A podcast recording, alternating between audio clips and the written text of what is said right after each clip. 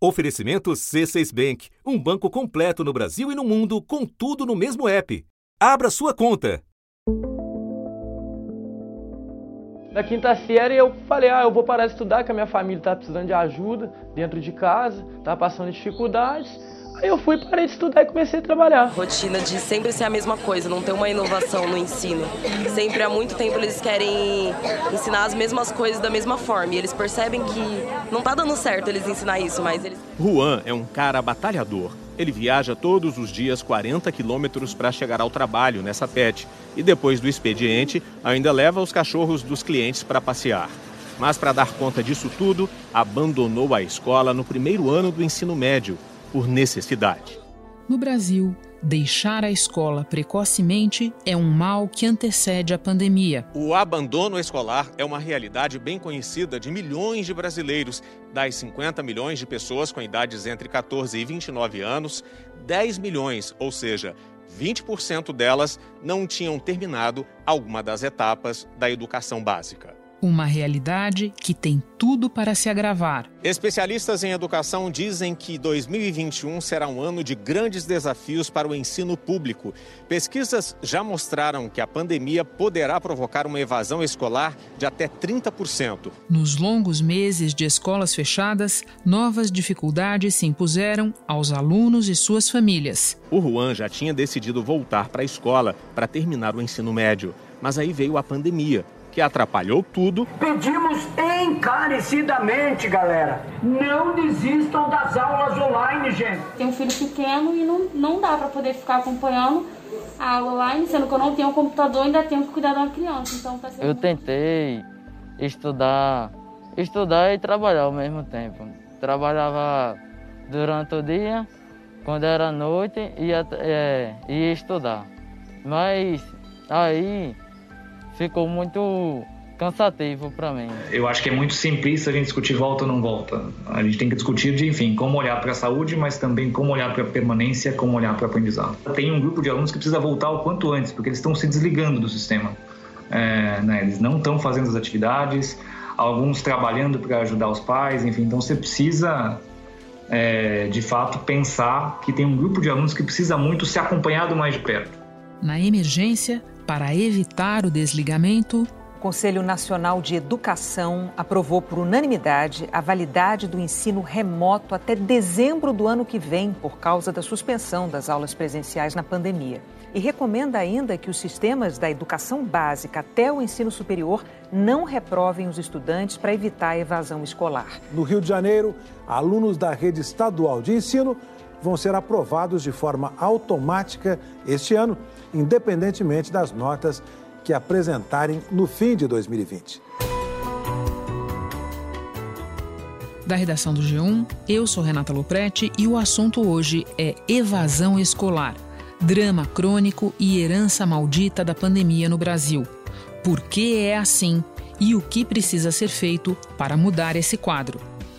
Tema da minha conversa com Ítalo Dutra, chefe da área de educação no Brasil do Fundo das Nações Unidas para a Infância, o UNICEF.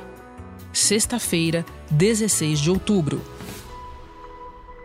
Ítalo, quanto evasão e abandono escolar já eram um problema no Brasil antes da pandemia? Antes da pandemia já era um problema sério uh, o acesso à escola para pelo menos um milhão e meio de crianças e adolescentes que estavam fora da escola mesmo tendo idade escolar. Só para você ter a, ideia, nos últimos anos tem sido quase um milhão de estudantes por ano. Muitos deles às vezes voltam para a escola, outro tanto não volta para a escola. Então, isso já era um problema antes da pandemia. E nesse momento em que a gente está, pode ser que se agrave ainda mais. É correto a gente caracterizar que abandono é quando o aluno desiste durante o ano letivo, mas ele ainda está matriculado, e evasão é quando ele deixa de frequentar e encerra a matrícula? Exatamente. Entendi. Bom, e onde o problema é mais grave, Ítalo? E daí eu me refiro tanto a regiões do país quanto a perfil de aluno. Certamente as regiões onde a gente tem as questões mais importantes do ponto de vista de desafios socioeconômicos das famílias é, populações mais afastadas, populações mais vulneráveis, como a, as populações é, indígenas, é, ribeirinhas, é nesses lugares onde o abandono, a falta de acesso à educação, ou seja, né, as crianças e adolescentes que estão fora da escola, é, é ali onde está o maior problema. Percentualmente falando, né? As regiões norte e nordeste, em geral, têm percentuais maiores nas taxas de abandono eh, e evasão. É, é, lá também que a gente tem é, taxas maiores de atraso escolar, que é uma das um dos sintomas para um provável abandono da escola. 2 milhões e 600 mil alunos foram reprovados. A taxa é 71% maior entre os meninos. Desses, 1 milhão e 200 mil são pretos ou pardos. 912 mil deixaram a escola, 50% abandonaram no ensino médio. Agora, os alunos em distorção idade série, é, que é o atraso escolar, são mais de 6 milhões e 400 mil. Tem dois anos ou mais de atraso. O número equivale a 22% dos alunos matriculados. E é, nesse contexto, obviamente, se a gente for pensar é, no número de crianças e adolescentes que estão fora da escola, são as famílias que têm renda domiciliar per capita de até meio salário mínimo que, que é, representam metade das crianças e adolescentes que estão fora da escola. Então, é, a gente tem a, a questão da, da, geografia e a questão do, da condição socioeconômica trabalhando juntas. Então, deixa eu tirar umas questões a limpo com você. Quando você fala de geografia e de regiões, posso entender que você está falando do norte e do nordeste do país? São certamente as regiões é, é, mais atingidas e que sofrem mais com abandono e evasão escolar. Também, do ponto de vista de perfil, eu gostaria de examinar algumas características com você. A de que meninos deixam mais a escola do que meninas. Estudantes com deficiência, mais na comparação com estudantes sem deficiência. Alunos de escolas rurais, mais do que alunos de escolas urbanas. E pretos e pardos, mais do que brancos. Confere? Exatamente. É, é, esses grupos populacionais têm taxas de abandono escolar, às vezes duas, três vezes maior que outros grupos, essencialmente o grupo mais controle, digamos assim, que é o grupo de estudantes é, brancos. No caso específico de pretos e pardos, você atribui exclusivamente a questões de renda ou também a racismo estrutural? A gente tem estudos que mostram o impacto do racismo estrutural na performance, ou seja, nos resultados que os estudantes obtêm em testes parametrizados. Isso, isso já tem, digamos assim, alguns estudos que mostram isso, internacionais e até mesmo nacionais.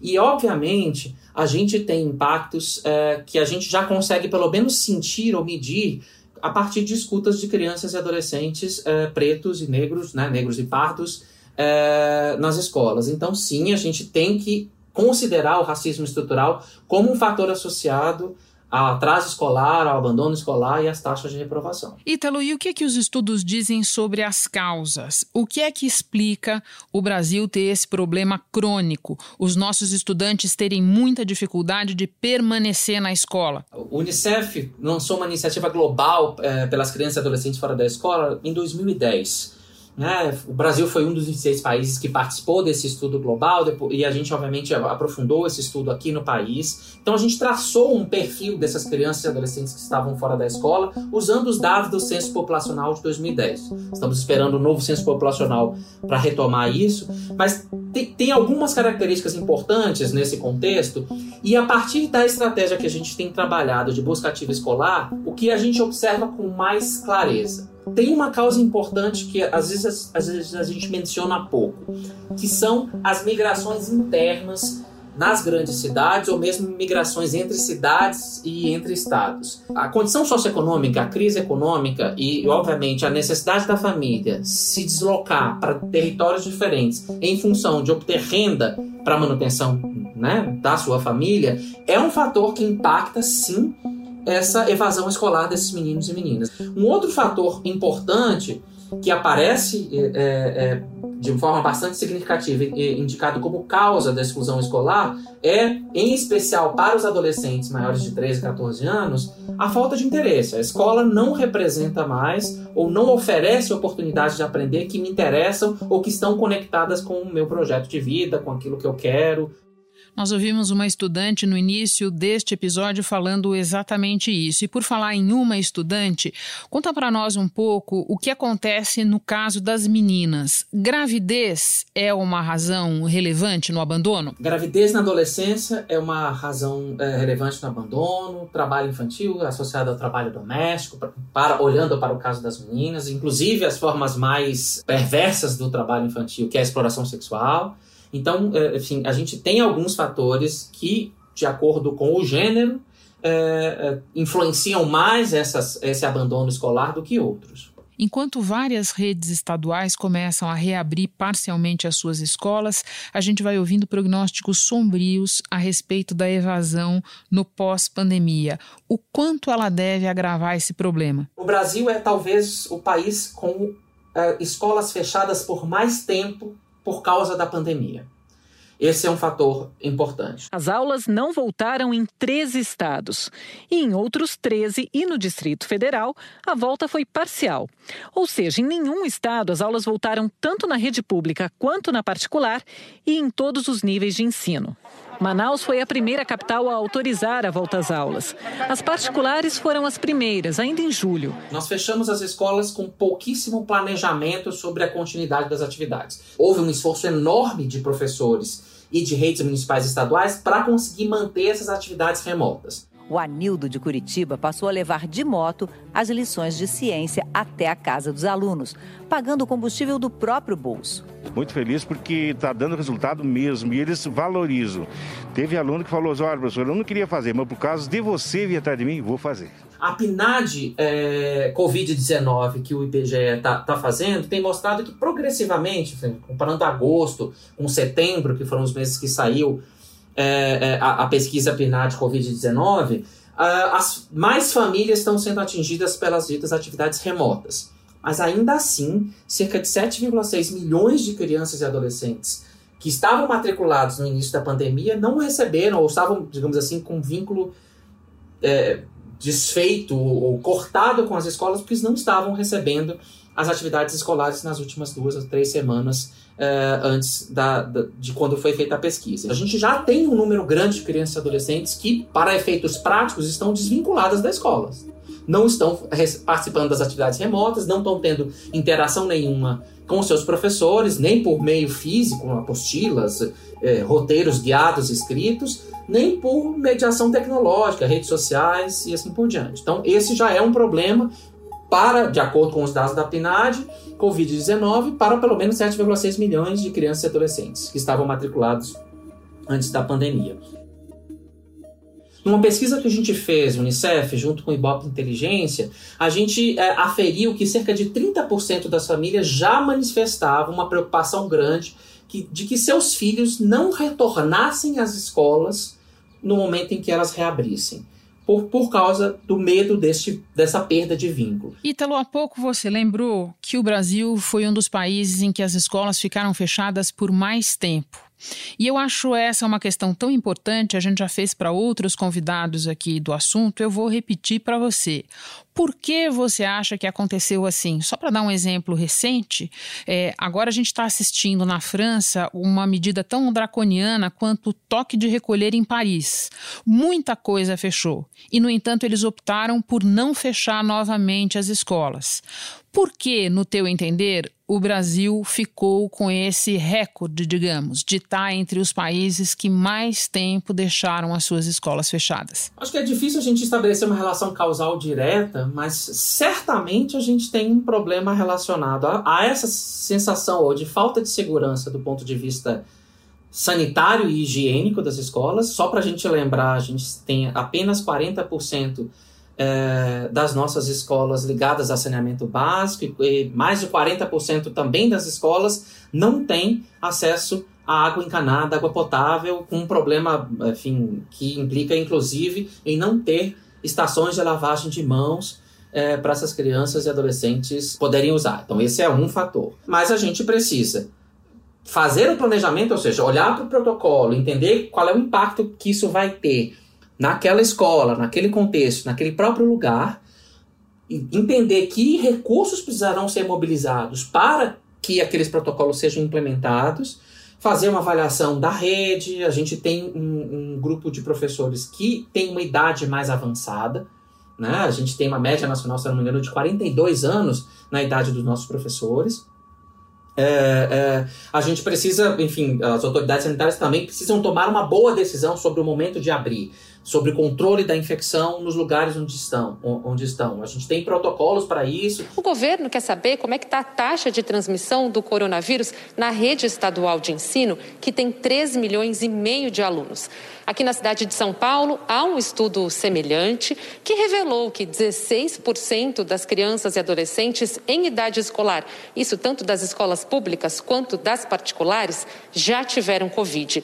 Nos adultos, a prevalência é de 13,6%. Quando os especialistas se alarmam com o problema da evasão, eles sempre costumam repetir que, uma vez o estudante deixando a escola, é muito difícil ele retornar por quê? Porque esse vínculo sofre, digamos assim, uma ruptura. Eu sinto mais falta da explicação dos professores, deles explicando todas as matérias, eu tirando as minhas dúvidas com eles. Por esses motivos, a Débora acha que a filha não tem condições de passar para o nono ano. Porque ela não teve experiência, nem ajuda, nem nada. Ela mesma fala: eu não quero ir para o nono. Se eu tiver que ir para o nono, eu não vou estudar, eu peço que atrasa um ano para me poder continuar a oitava. E nessa trajetória, que muitas vezes o estudante começa com múltiplas reprovações e chega ao abandono, é, o vínculo, romper o vínculo com a escola significa ou dizer que a escola não é mais importante, ou de fato essas múltiplas repetições deixam esse estudante muito para trás e ele é, e a sua família optam por outras maneiras para esse desenvolvimento, o ingresso precário no mundo do trabalho. Então, esse é um problema que a gente precisa enfrentar. E qual é o impacto da interrupção da trajetória escolar para a vida desses jovens e para o país como um todo no longo prazo? É claro o impacto econômico do atraso escolar, né? Isso a gente, a gente sabe que é, é, manter os estudantes por mais tempo na educação básica tem impactos econômicos. A gente sabe dos impactos de redução de salário, por exemplo, para aqueles estudantes que jovens é, que entram no mercado de trabalho, mas ainda não concluíram a educação básica, e obviamente a gente também fica para trás do ponto de vista de, do desenvolvimento. As competências necessárias para o mundo do trabalho deixam de ser oportunizadas pela escola se esse menino não está lá. Né? E a gente sabe dessa importância e isso impacta diretamente no tipo de emprego que ele vai conseguir e na renda que ele vai conseguir trazer para sua família. Só acrescentando à nossa conversa, dados do economista Ricardo Paes de Barros de que para cada jovem que abandona a escola, o Brasil perde 372 mil reais por ano e que, no total, o custo anual da evasão seria de 214 bilhões de reais, 3% do PIB em redução de possibilidade de emprego, de renda, em retorno para a sociedade. Tem também um dado do INSPER indicando que, para o jovem, a remuneração é de 20% a 25% menos do que se ele tivesse concluído os estudos.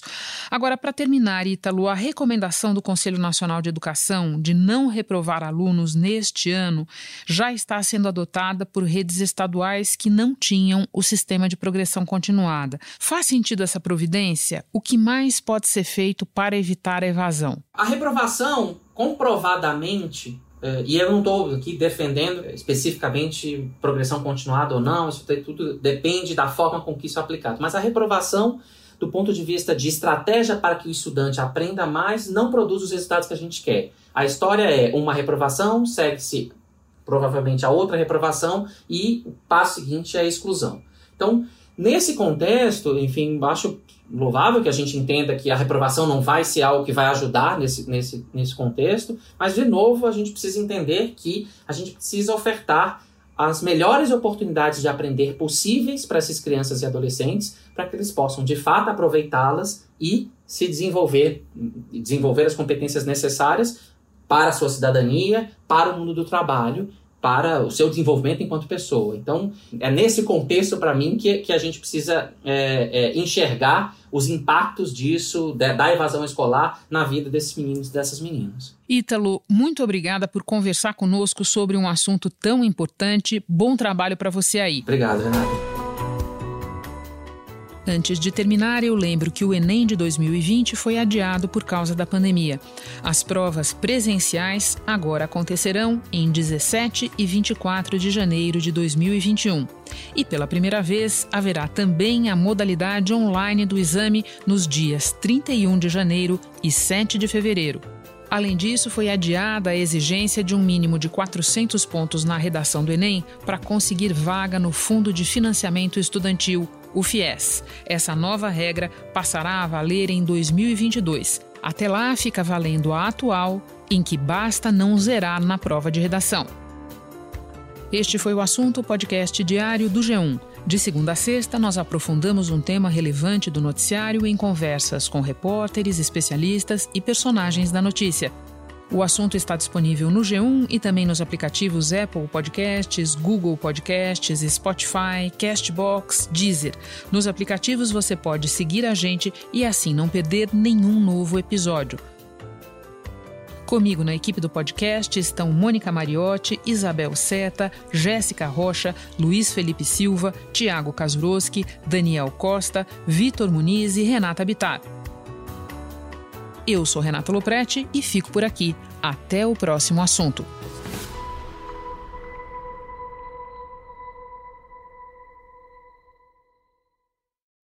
Você no topo da experiência financeira que um banco pode oferecer. Escolha um banco completo no Brasil e em qualquer lugar do mundo. Abra sua conta no C6 Bank.